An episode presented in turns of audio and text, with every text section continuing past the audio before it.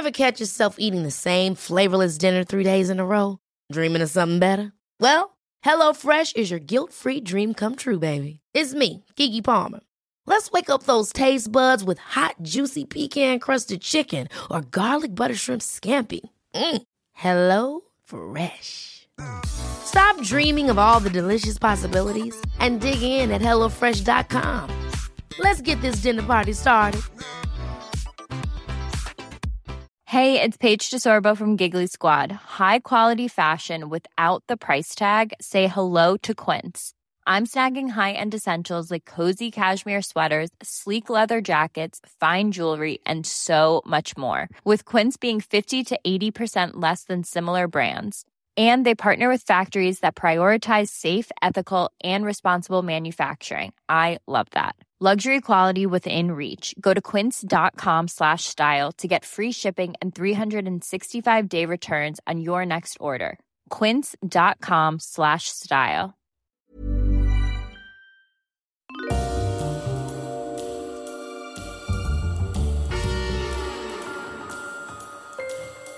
Ladies and gentlemen, welcome to Histories of the Unexpected, the show where we demonstrate that simply everything has its own history, like tea, taps, and eggs. or rain, strain, and stain. Uh, it's it's a wet one today, and I feel like a drowned rat. Or annoyance, annoyance, annoyance. Sam, I am singularly vexed uh, after Friday night. And one lady after the show had the temerity to come up to me and correct my pronunciation. you know, you put all your love and energy into entertaining an audience, and one particular individual feels the need to come up to you afterwards and say, um, um by the way, um, tell you what you've done wrong. It's lieutenant, not lieutenant. I think we should do the history of pronunciation. I think we should do the history And of also pronunciation. annoyance and or, toleration. Or rants. It was nice of her to come and let us know. I felt so comforted by it. We will be following, however, the links in our minds as we come across them, explaining how those histories link together in unexpected ways. Who knew, for example, Sam, that the history of fire is all about the Reformation, civilization, Vietnam, and cultural awakenings? Or that the history of whales, this is the the um, the sea thing rather than the, the the nation, the great nation. The history of whales is all about perfume, migration, discovery, and fables, and long classics that are like reading through treacle. The man sitting opposite me, ladies and gentlemen, he is the Buckland Abbey uh, of history. He's the home of Tudor history. Buckland Abbey being where Francis Drake lived. Yes, oh, clever, Not bad. clever, clever. I've just discovered actually it was built in the 13th century, which I had no idea about. It was an it was an abbey that was then dissolved. Uh, during the Reformation, and then went into secular use. Uh, the man sitting opposite me is the Charles Howard of Effingham, the Royal Ad- Lord Admiral himself, man of seafaring stories, the wonderful historical adventurer, Dr. Sam Willis. That is interesting, but wrong. Is it? Yeah, because he was not an experienced sailor. It's one of the interesting things about the Armada. People not doing the right jobs. Apparently, he was a, quite a good leader, though, and gave um, and gave gave uh, aristocratic heft to it. Yes, he did. He did. Yes, but there are tales that he threw up aboard ship, which are me. which are apparently wrong. Uh, I think it was it, it's it's people trying to sort of you know sow seeds of of misinformation. Fake news is an old But that is thing. interesting as well. It's like people saying that being sick on a ship is some kind of a bad thing and makes you not the right kind of man to do the job, which is nonsense. I I get very seasick. Yeah, I do as well. I feel terrible. Really? Yeah. But you've been all over the place on ships. Still feel seasick. Nelson was seasick. Ah. Yeah. Doesn't make you a lesser man. No, no, no, no, absolutely not. I've, I have no trouble with my, my sense of masculinity because I can't. I thought you did. because I, I'm- because I fear heights I'm and get terrified seasick. of heights. Really? Yeah, I didn't know that. absolutely terrified. In what way? Um, I'm afraid of them. No, no, no, no, no, no, no, no, no, no. But there's a kind of rational sort of, oh, that's uh, oh yeah, I'm that's a afraid that a height job. is going to come and beat me to death in the street. Uh, I'm afraid that I'm going to hurl myself off. There's a lot of people who suffer from vertigo.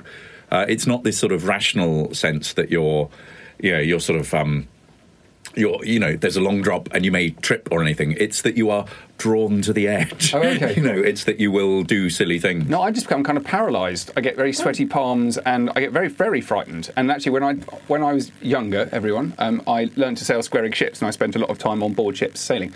Um, and climbing up aloft was it was I think the most difficult thing I've had to overcome in my life, and I hated it. Um, But you did it. I did it, yeah. So you've got, but you've been you have been all over the place, climbing on all sorts of tall things and up Yeah, yeah. great walls But of it's China. getting worse. The, the older I get, the more the more. Oh, it, um, I'm I'm getting worse as I get older. Hmm. Um, my seven-year-old uh, is just laughs at me. I'm you know and can just go up anything, Hmm. uh, but I'm just you know dreadful. Anyway, we digress. We do a little.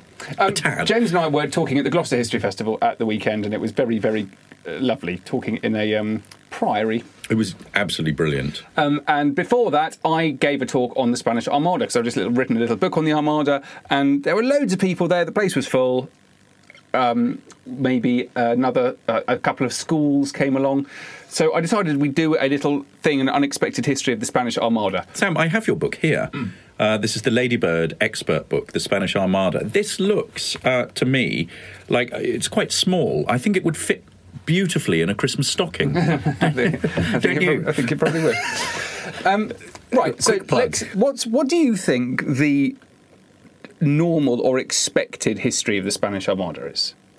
I mean, I think we should start off with what's kind of obvious before we decide to go at it from a slightly different perspective. It's a kind of rivalry between England and Spain, Yeah. uh, an economic rivalry. So there's that. It's uh, there's a sort of standard build up to it. There's the the way in which the English are plundering the Spanish ships. There's a difference in religion. Uh, so you've got Protestant England, uh, you've got uh, Catholic Spain. Um, quite close relationships between them, though, because you know don't forget that. Um, you know that, that there have been lots of Anglo-Spanish marriages. Uh, um, Catherine of Aragon married not just one Tudor monarch, but two. Uh, she married Henry VIII, which everyone knows about, uh, but fewer people know that she actually married his brother Arthur, who was supposed to be uh, king. Um, and then, of course, there's Mary Tudor, who marries uh, Philip of Spain, uh, who is in fact the man, um, you know, sending the Armada over. There's then all the sort of maritime history, uh, the sort of military side of things, and the, the sort of um, the strategy and the plan for sailing over and meeting up with Parma's thirty thousand troops. Um, there's then the history of of how that went. Uh, so there's that sort of standard. Standard history, which you know infinitely better than I. No, well, there is, the point is there is a standard way of doing it, and I think people at school will be learning the, the sort of the basic tropes of, of what goes on in the Armada. So who's expected to win, why they're fighting, and what happens. Yes, basically, exactly. you can look at the aftermath of it as well. You can look at all the shipwrecks. You can look at the maritime archaeology. Um, but we we like doing things from a slightly different perspective. Yes. don't we? Yes. And if you if you were but before that, if you were looking at the standard narrative of it, you've got set piece the set piece Tilbury speech, which you might be asked to look at. You've got the Armada portrait, all of those kinds of things. Yeah. Yeah. Um, so I, for me, I, I've just been thinking about this, the way that we can look at it in a different way, and I think that the Armada is all about collapsed expectation, mm. panic, Ooh. smell, beards, and fabric. I suddenly realised that fabric is actually everywhere and and affects everything we ever do in, in history. Well, for me, it's about fire, the post, um, propaganda, spectacle, and xenophobia. yeah, It's totally about xenophobia. it is. It's about scary Spaniards. Should we start with that? Because that's a bit like what it's to do with panic as well. That is a bit that yeah yeah yeah. We can start we, we can start with that. Um, Do you want to start about beacons? I wasn't going to start about beacons. I was going to start with well, there's beacons as well, but there's also I can start with beacons. Let's start with beacons because I reckon we can then talk about panic and xenophobia at the same time. so the idea behind the beacon system is what is the beacon system? the beacon system is you have along the coast and also inland, you have a series of beacons. In other words, you have these sort of tall metal baskets that you would have that would have had um, uh, sort of wood in them.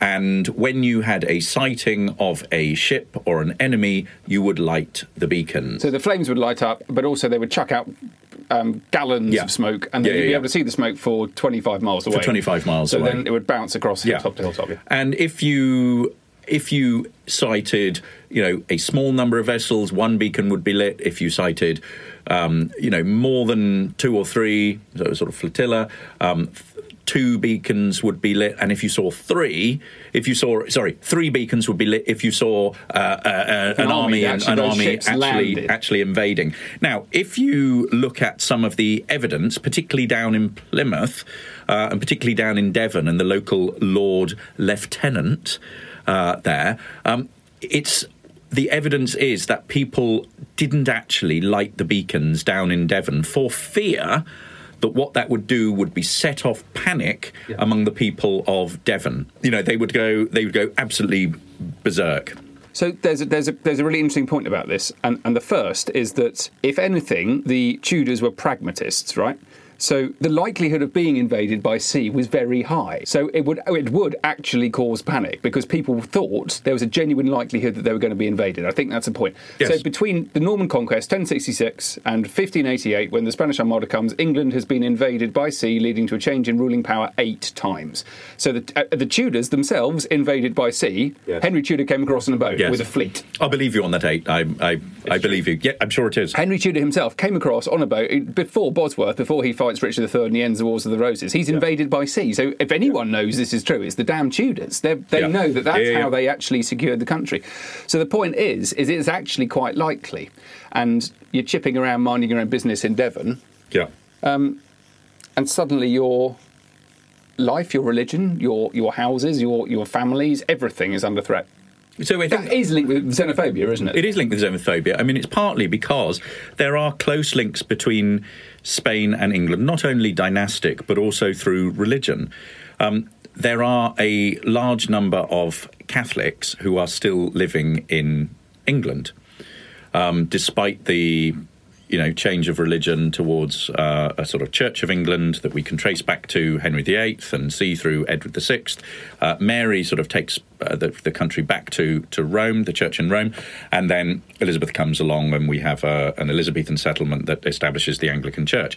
Um,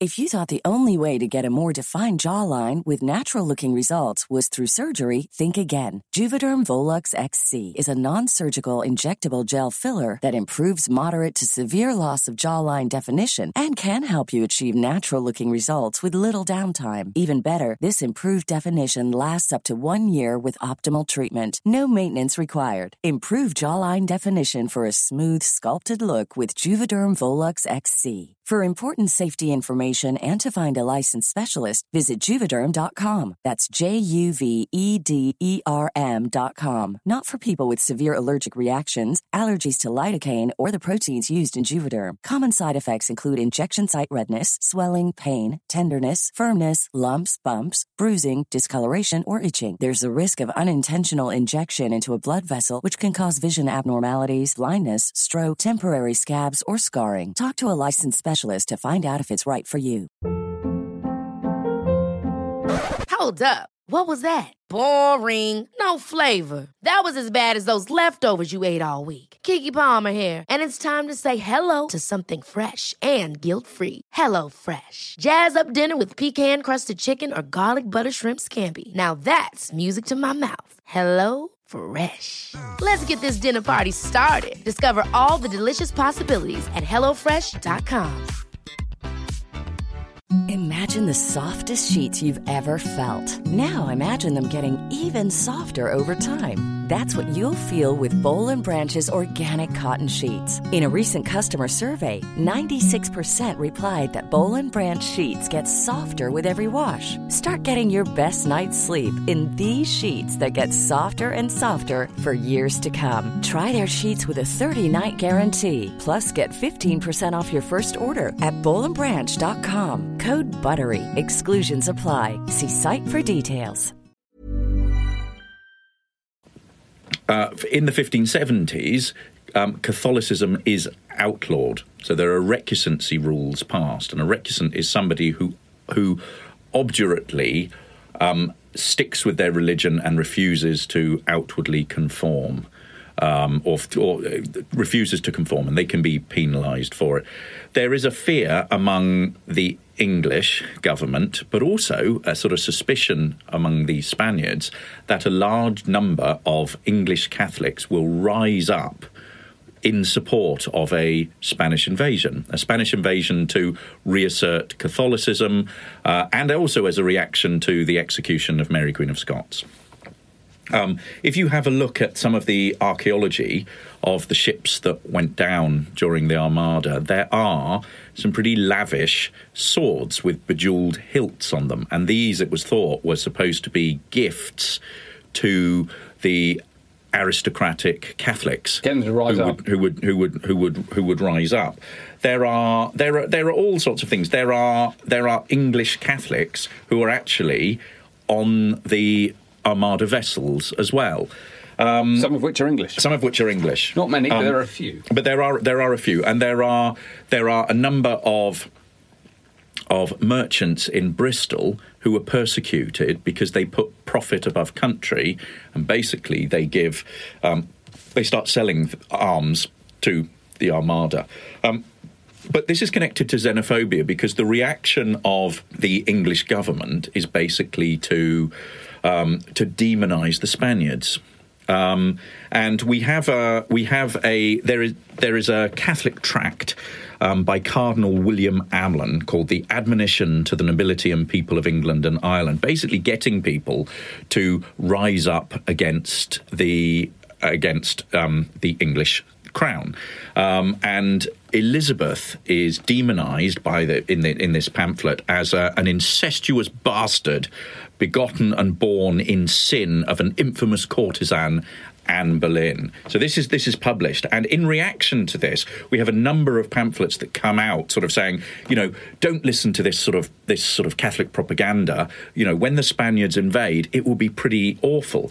And I'm going to read you a little extract here from Henry Barrow's A Brief Discourse. What favour can English Catholics then expect of a foreign army, especially of the Spanish soldier, who, in the opinion and report of those nations which have felt his fury and endured his yoke, is very hardly thought of and almost infamous for his pride, insolence, cruelty, ravishments, and such like kinds of violence? Small favour or courtesy, God wot, is an Englishman to hope for at a Spaniard's hand, be he never so Catholic. The Spanish soldier, where he is lord, never useth to ask or to hear whose wife is this, whose daughter, whose sister, whose house, or whose goods are these. A Catholic's wife, daughter, house, and goods are as sweet to him as another man's. And what pleasure would this be to an Englishman, whatsoever his religion be, to see his wife forced, his sisters ravished, his daughters deflowered, his house sacked, his goods pilled and spoiled by a stranger before his face. So it's basically saying you let these people, these Spaniards, in, and they will basically rape and steal from you. Uh, and there's a propaganda, there's a there's a proclamation that. Um, that Walsingham issues around this around the time of the Armada, basically saying that when the Spaniards come, they will torture you. And he's so graphic about the the descriptions of, of women being raped and children above the age of seven being branded in the face. So it's really trying to perpetuate this sense of fear of an out of an invading force of an outsider. And the controlling the panic. The side. The point is they Yes. don't. They don't light the beacons. So, so the way Yes. the beacons are supposed to work is if you see a ship, you light it. Yeah. And it's well known that these beacons are lit, but they weren't lit Yeah. specifically because they were afraid of causing panic. Yeah. Um, and actually, this the, the fear, the state's fear of panic being caused, and that would then affect the English ability to fight off the Spanish. Yes.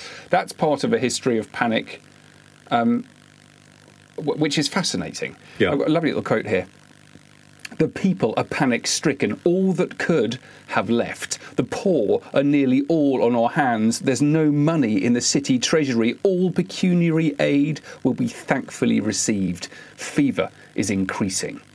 Samuel Levy, mayor, and that was written um, to a senator, Senator J.R. West of Louisiana in America in 1873 very interesting back in his state. It's all to do with um, the fear of of disease, cholera, yellow jack, and when disease came, that was as influential in disrupting um, disrupting life and and making the sort of the rules of life, the order that kept everything together, completely collapsed. That was a massive problem as late as 1873. So we're Yeah. talking about 1588. This is this is 300 years later, and there are people hugely concerned about the impact of panic, which is caused by disease, let alone an invading Yeah, yeah, army. yeah, but it's all part of the same story, isn't it? It's Yes, all part of the yes. same story. It's anarchy. It anarchy is. and the breakdown of the structures of, of government and society. Yes, absolutely. But there's another little story um, linked with this. Partic- this is this is panic caused by illness. yeah. So once the Royal Navy, once Drake and, and his others actually get, come to grips with the Spanish for the first time in the far west of the Channel, Yes. something really interesting happening. A ship is captured called the Rosario, Yes. and another ship, the San Salvador, explodes. Yeah. This allows the English onto the Spanish ships, and thereafter it utterly transforms their their tactical strategic approach to dealing with the Spanish Armada. And one of the things they find out is that the ships stink, and the sailors are diseased, and this causes such immediate panic. That, that all of the English sailors get off the San Salvador. They, just, they have nothing to do with it. They, they, they just they just leave it alone. They didn't capture it. They didn't take it back. They, they simply left it. However, this knowledge that they kept brought with them, they didn't want to, to in, infect their own fleet, utterly changed the way they dealt with the Spanish Armada. And thereafter, they they're they're much less um, standoffish, literally. I mean, they really get, get involved and they, they, they become much less afraid of the Armada. So they know the Armada's coming, you see, because of all of the intelligence that's come to Walsingham. Then the point is they know the Armada's coming Yes. in terms of number of ships, Yes. but they don't know what condition it's in. No. So they're terrified of it, Yes. completely bricking themselves. Yes. And then when they actually get on a ship, they're like, well...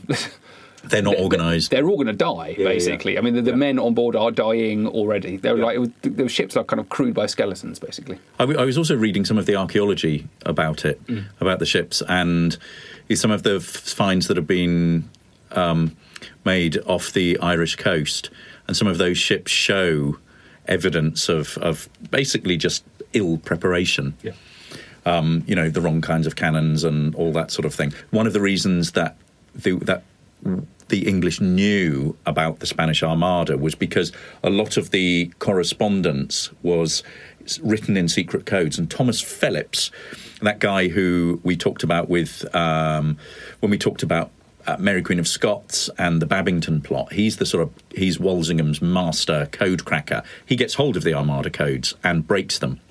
Uh, it's one of the most famous things he's most famous for. Um, yeah, so the Armada is all about codes. Um, and smells. And smells. I mean, that, that Yes. smells actually is a Yes. Hmm. really interesting point. So, um, do you know what scrofula smells like? No, but I can im- I can imagine. We've talked about scrofula before, haven't Oh we? God, the seeping pore on the yes. In yes. terms of uh, it's the king's um, the king's evil. So it's a sort of it's a skin wasting disease, Right. And um, the and the the poor who were suffering from it would come along uh, to royal ceremonies, and then and if they touch the king's, and if they touched the king, if the king touched them, uh, they would. that's it. Just Be, they the- would be. They yeah. would be. The royal touch would cure them of scrofula. Well, scrofula smells like stale beer. Oh, not too bad then. Uh, what about what about what about typhoid fever? Uh, mustard, Baked bread. baked bread, mm. Yeah, yeah. Yellow fever. Curry. A butcher's shop. Butcher's shop. Oh, remember that What kind period? of meaty. Yeah, but kind it's sort of you know like sort of. I mean, but but in terms of in terms It of whether it's the sort butcher of shop. butcher shop pre uh, refrigeration, Yeah, but it'll have that um, Like slightly- It'll have that metallic tang of blood. fungi. And- oh, god, God. Um, diphtheria. What does that smell like? oh, probably like chicken. Most things smell like chicken. Diphtheria is it just sells, smells sweet, and then um, the inability to metabolize methionine. It smells like boiled cabbage, apparently. Ooh, yeah. But those are pretty unpleasant smells, and I think you'd notice that there would have been a very distinctive. It wouldn't have just been smelly. Yes. It would have been.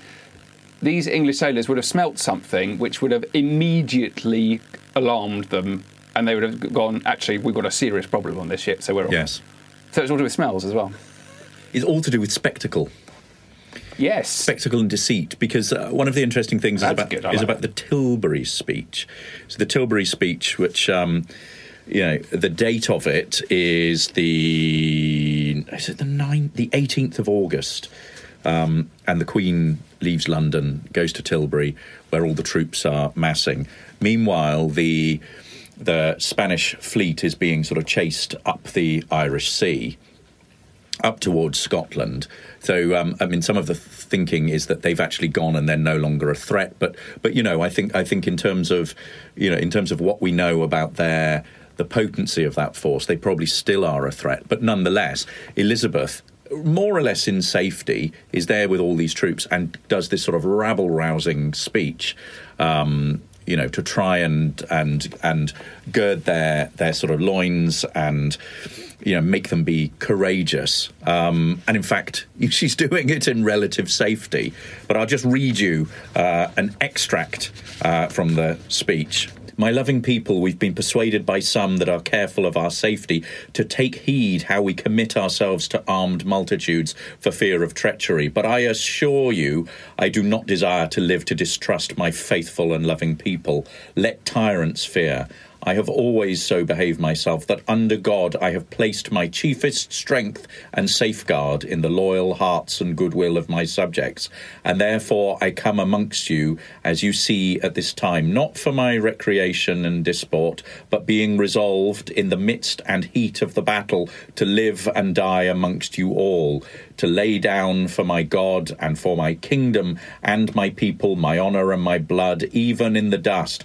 I know, and this is the famous bit, I know I have the body but of a weak and feeble woman, but I have the heart and stomach of a king, and of a king of England too, and think foul scorn that Parma or Spain or any prince of Europe should dare to invade the borders of my realm, to which rather than any dishonour shall grow by me, I myself will take up arms. I myself will be your general, judge, and rewarder of every one of your virtues in the field.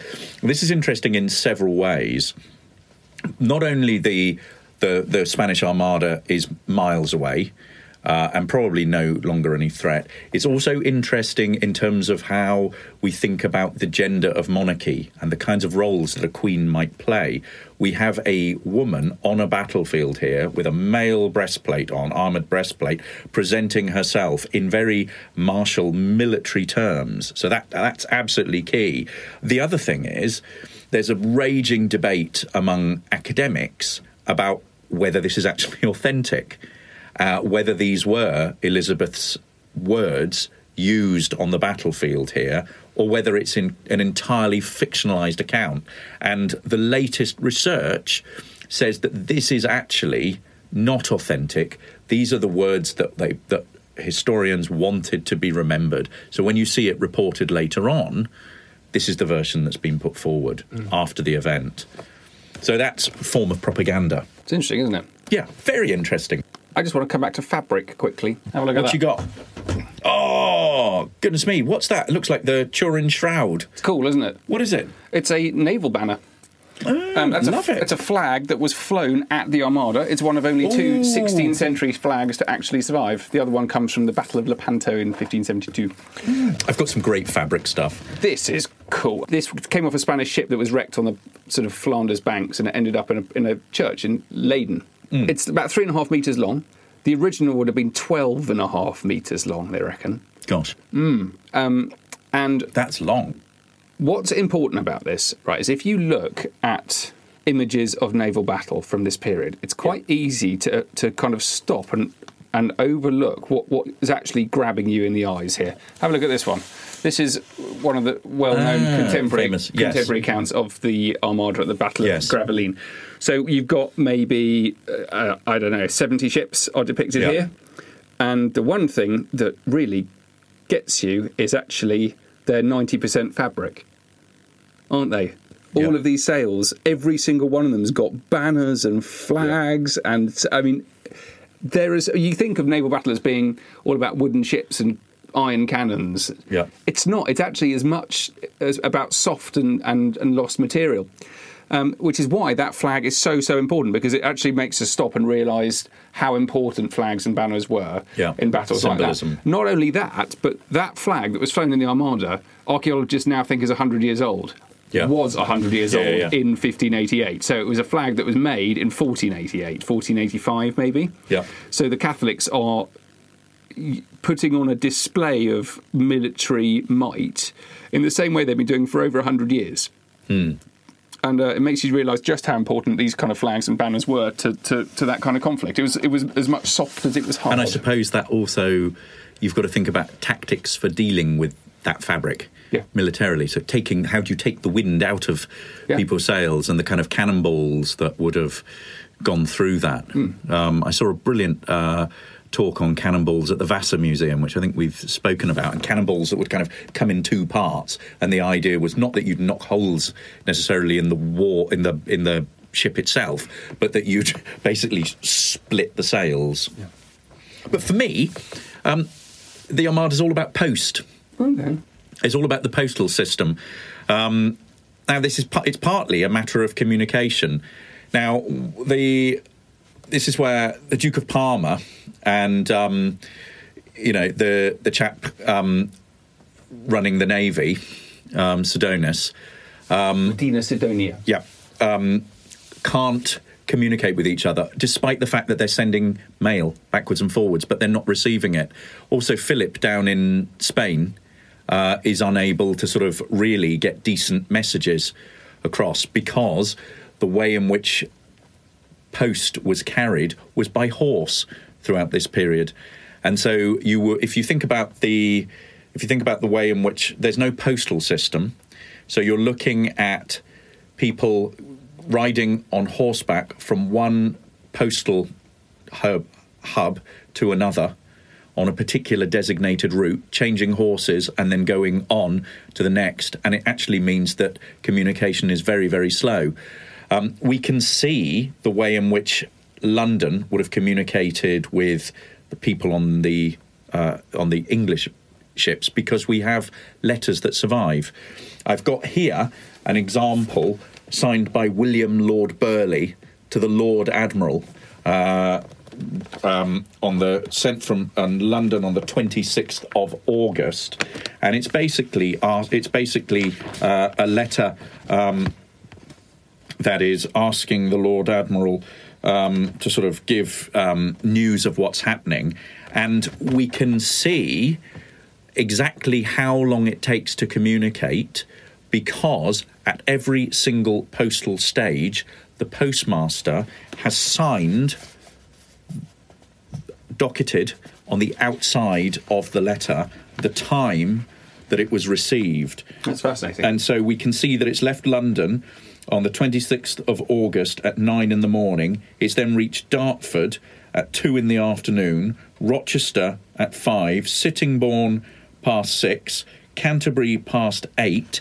And so it's basically you can follow its journey all the way down the postal road. And when we when we talked about letters, I think we mentioned this that you can actually map how long the country is and how wide it is in postal days. Hmm, that's so interesting. It's all about that. Postal geography. Postal geography. Well, I feel we could carry on for some time, James, but I think it's also time for us to wrap up here. I feel we could. We could. Maybe we'll come back to the Armada, but it's really Yes. nice touching on it and Yes. saying that there are all sorts of different ways you can We haven't even talked about the Armada portrait, which people should look at. Armada portrait with the po- with the pictures of the Armada in the behind background, Elizabeth portrait in the background. Elizabeth I. Yep. Yes, it's in Greenwich. It's brilliant. Um, and also collapsed expectation. I wanted to talk about that. There are so many different ways of looking at this. I think I'm going to come back to collapsed expectation. Yes, basically, the should. Armada was a massive disappointment for the Spanish and a massive disappointment for the English. And in this period, everything was was pretty much disappointing. But it's not the only Armada, is it? There were many Armadas afterwards. No, it's not the only Armada. Uh, you need to look at 1595 and 1596, the most Yes. immediate ones, and then look all the way up to things like 1777. Yes. American Revolution. And in fact, very soon after the Spanish Armada, the English went down to Spain to try and invade there as well. They did. They're all and it failed. Yeah, absolutely. It's very, very difficult waging war in this period. And then they gave up uh, to fight France. Let's France. Leave it there. Ladies and gentlemen, I hope you enjoyed that. Do please get in touch with our Armada stories. There's plenty of Armada um, stuff in our new Histories of the Unexpected, The Tudors book, which there you can also have a look at. Um, There's, there's the Armada in our live Tudors show, which we'll be touring very soon. Absolutely, we're rehearsing at the moment. I think we're going to do a dedicated podcast on the development of the Tudors show because we're sitting here with two massive pieces of rope in the corner They're over there. brilliant. And they, they're smelly, aren't they? Very smell of hemp and um, coir. I, th- I think I just smell like damp dog today, so I can't smell anything. It would be very, very kind of you if you can spare a couple of dollars a month for our Patreon account. We're saving up to get some better recording equipment. We currently record in the shed down the end of my garden, and I live near a train line. We have to stop every 15 minutes because the train goes past. It's so annoying. And we'd like to be able to um, at least rent out a recording a recording studio to do it in. If you could just please donate a couple of dollars a month, it would make all the difference. You can find us on patreon.com forward slash histories of the unexpected. That's all for now. Um, Well, they can also follow us on Twitter, you can at Unexpected Pod. Unexpected Pod, and at James Daybell, and at Dr. Sam Willis, and our what brilliant website. Yes, histories of the unexpected.com. It's all there. Brilliant. Have a lovely day, everyone. Speak to you soon. Bye. Bye.